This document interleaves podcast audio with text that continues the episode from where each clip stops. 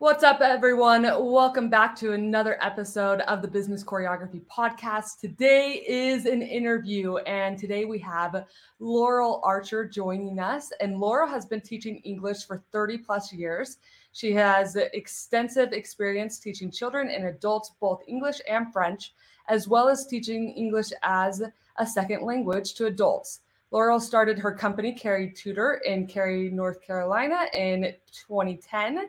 And now has her online courses and videos to help students in other areas of the world as Laurel's Learning Lab, and is starting a membership for them so they can access her knowledge and passion for English to achieve their goals. So super excited to have her, and let's cue the theme song and then we will introduce you to her. Listen, there's a lot to learn when growing and scaling your business. That's why we created the Business Choreography Podcast, where we talk about choreographing your marketing, operations, and sales into dynamic systems that increase your revenue and your impact. We'll explore solid business principles and discuss all things that make businesses dance to success with clarity. We'll help you figure out where the holes are in your business and what you can do to fix them. Think of us as your official business choreographers, aka your insider growth strategists. Remember, your choreography matters. Welcome to the Business Choreography Podcast.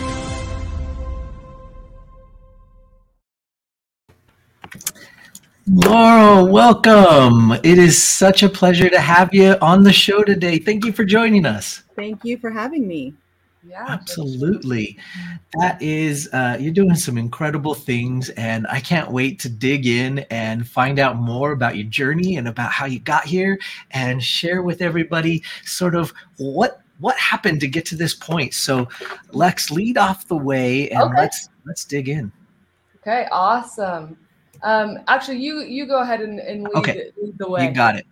Okay. Let's just dig in a little bit to your journey. How did you end up doing all that cool stuff that Lexi was talking about? How did you end up on this journey to teaching people language and all this stuff you're doing? Well, when I was young, I knew somehow I would be a teacher. My dad was a professor. He loved languages, and I was in this environment where I loved all this stuff. I wasn't as astute as him in learning 20 languages like he did, but I was like interested in languages and how they sounded and things like that when I was young. Like, he taught me some prayers when I was young and all that kind of stuff. So when I went to college, I was even considering doing teaching, but I didn't do it. I just did literature and French. I'm like, okay, now what do I do with that? So I took a couple jobs, and then I started teaching without even a degree.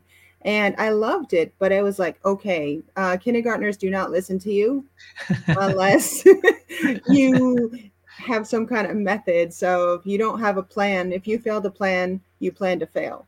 And so I started thinking about, okay, what do I want to do after this? And I got my master's degree in education at that point. And I had teaching under my belt, 1 year, and a lot of people didn't have that clinical experience. So it was kind of cool for me to go, oh yeah, this works in the classroom or this doesn't. And so when I decided to, start teaching, I couldn't find a job. And I was looking all over. I substituted everywhere. I did all these different things, a lot of variety. And I finally, I got some jobs, but I'd only be there for a year or so. And, I just never felt like I was home any place that I went. I went there for, a while, and then I went the ups and downs and the faculty and the parents and the homework and staying, up late on weekends, just correcting papers. And I did all the stuff that teachers normally do. Right. And I thought this was cool. I love teaching them, but I don't love all the stuff that goes along with that. Right. And nowadays I can't even imagine being in the school system. So I'm so glad that I'm not there, but I have such an entrepreneurial spirit that I didn't really fit anywhere because I wanted to control my destiny,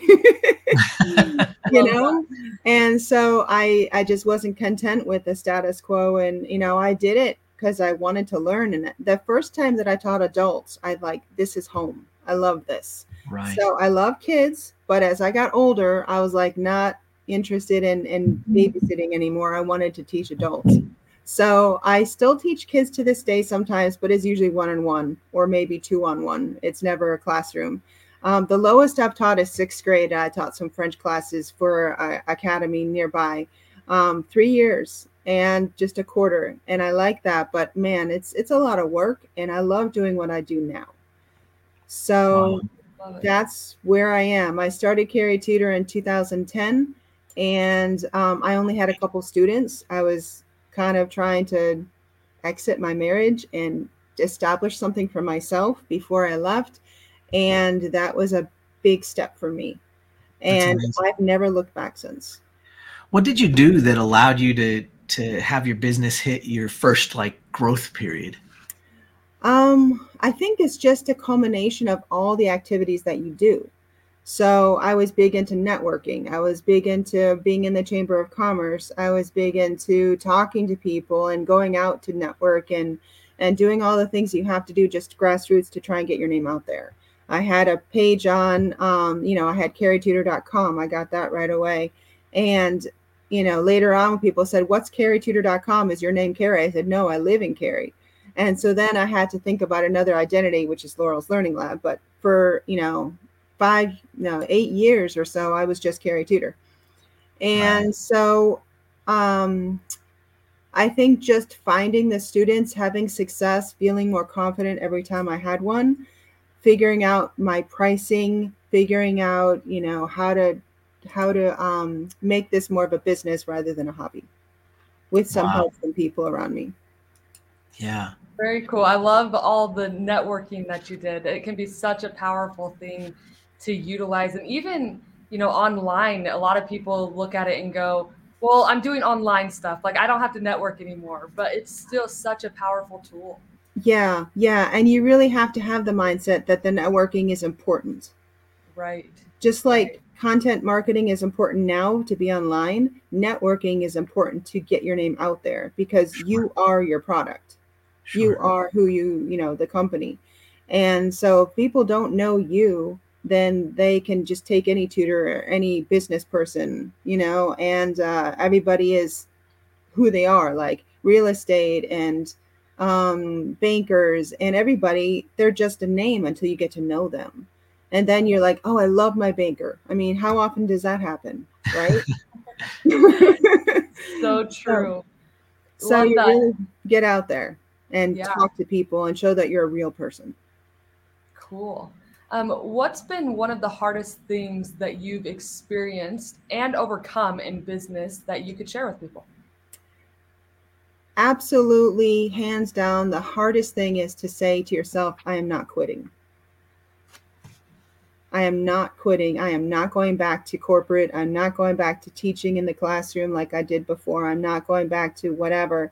And I have, in the 12 years I've been doing this, taken independent contracting jobs. And I've done different things within my niche.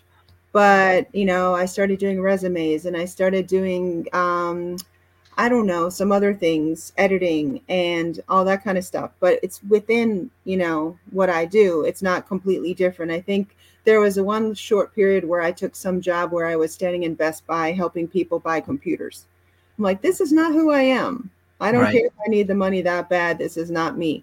So I didn't do that much, but I really tried to stick to who I am and stretch who I am, but stay within that. So I could be, and I've also done network marketing and some other things that, on the side. So I love new things, but I also know that they don't resonate with who I am. I can't do them for long.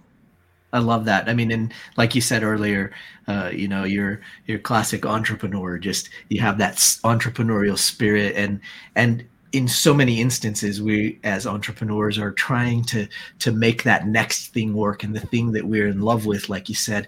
Have you ever had to, on your journey in this business, have you ever had to throw a Hail Mary? I mean, I know you said, hey, I found myself trying to sell computers or something, but can you think of one of your Hail Mary moments where it's just like, okay, let's just throw this out there and see if we can make it work and keep going and keep the ship moving?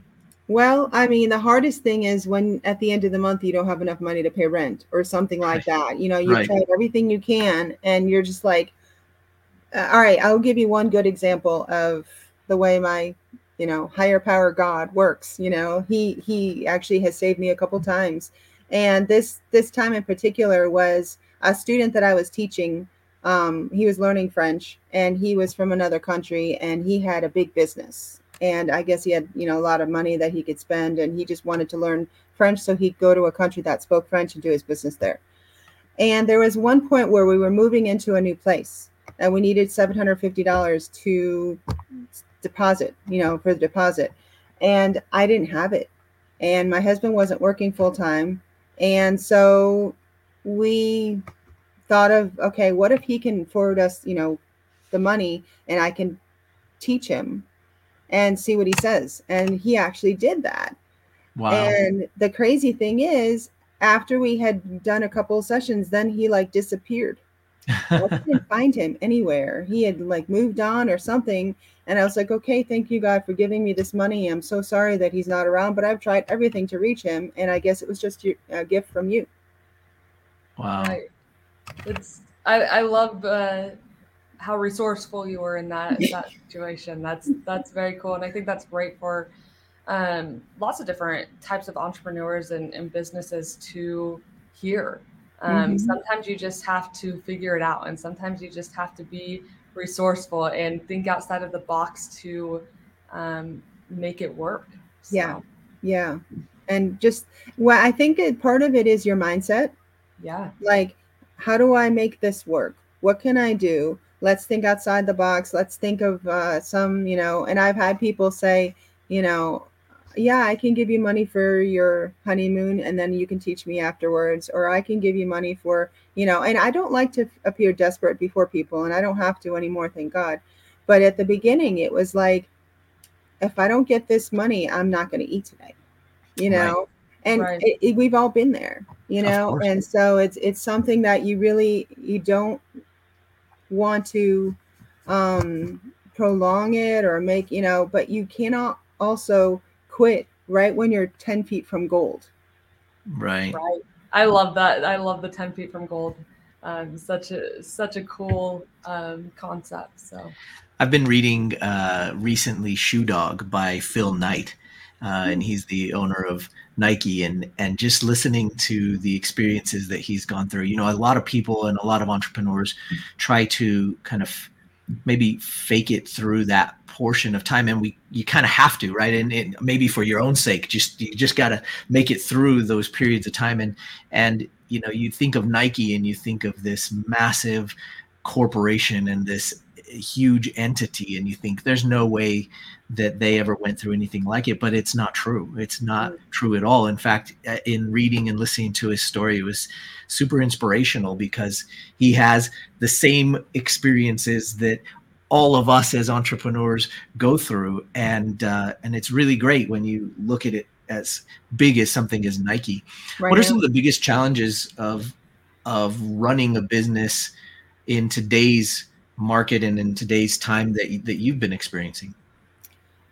Well, you have to be certain of what you want to do, and that's hard to be certain sometimes. You know, there's so many choices out there now.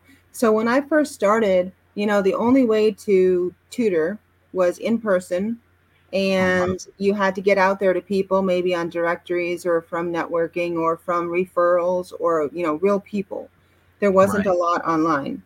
And now that there's so much more online, it's good, but it's also bad, right? Right. It's so much that you can do. And there's so many places that you have to reach out to. I'm on here and I'm on there and I'm on everywhere because I don't know where my next client is coming from. So I want to be present everywhere. And you can't be good at every platform. So you really have to pick what platforms you're good at, what resonates with your student, and where you feel most comfortable. And you also have to figure out how you're going to market. And that's the biggest thing is, you know, people are good at what they do, but they're not good at marketing what they do. Right. Totally. Yeah, it's so true. Marketing is such an important piece, and not everyone realizes that. You know, I've had people come back to me and go, I don't need marketing. I'm like, but you have a business, right? Yeah, but I don't need marketing. I'm so confused. That doesn't make any sense. Like, you have to have marketing. You have to market yourself, right, in order to get out there. And so I love that you talked about that. Well, awesome. How can people learn more about you and what you're doing? Well, the best place to go is laurelslearninglab.com. Sorry about my cat. No worries. She's like a thief in the night. Yeah. So it's Laurel, Laurels, learninglab.com. And it's a work in progress, as things always are, but it has courses on there that people can take that I've put on different sites over the years and just put on here as a place for people to come. And there's free and there's paid. And now I have a membership up, but there's nothing in it yet. So I'm just starting it. And so it's exciting that I have a membership there. Awesome. Yeah. And then there's also free resources and other things there. There's all my links to social media as well. So YouTube is big for me. I have some LinkedIn presence and Instagram and Facebook. And I also have a big community on WhatsApp. So Great. If people go on my WhatsApp contact me bubble, they can go directly to my, I think, personal. I have a WhatsApp business, so they can talk to me personally and talk to me and get into my group there and other things. So, and I just started Clubhouse too. So I don't have any Clubhouse links up, but that's where I'm excited about being, because I'm going to start teaching Clubhouse twice a week. It's an audio only, phone only app. Okay. So have you guys heard of it? Yes, indeed. Yeah. Are you on it? No. We don't. It's not one of our channels. No. Yeah. So I was resistant too, and I decided to just go for it because it's exactly what I need. I need to talk to people. And that's what I'm good at. And I talked to a guy this morning. He's from Angola and on WhatsApp. And he goes, I have just completed my dream. I said, I'm the first native English speaker you've ever spoken to. He said, yes. Wow. That's amazing. I love that. Incredible. So that's what I need to do. And that's where you can reach me and connect with me any way you need to there. Amazing. Well, thank you so much. We appreciate you taking the time out of your schedule to join us today and share with us a bit of what you're doing and your journey and your experience. And everybody go check out her site and be able to find out more there. We appreciate you. Thank you so much for joining us today. And we'll see you guys next time on the next episode. Bye, guys. Bye-bye. Thanks for joining us today. Want more business choreography? Check out our website at bizchoreo.com to find out more. And find out how the choreography for your marketing, operations, and sales can raise your revenue and create more impact. Remember, every business needs choreography.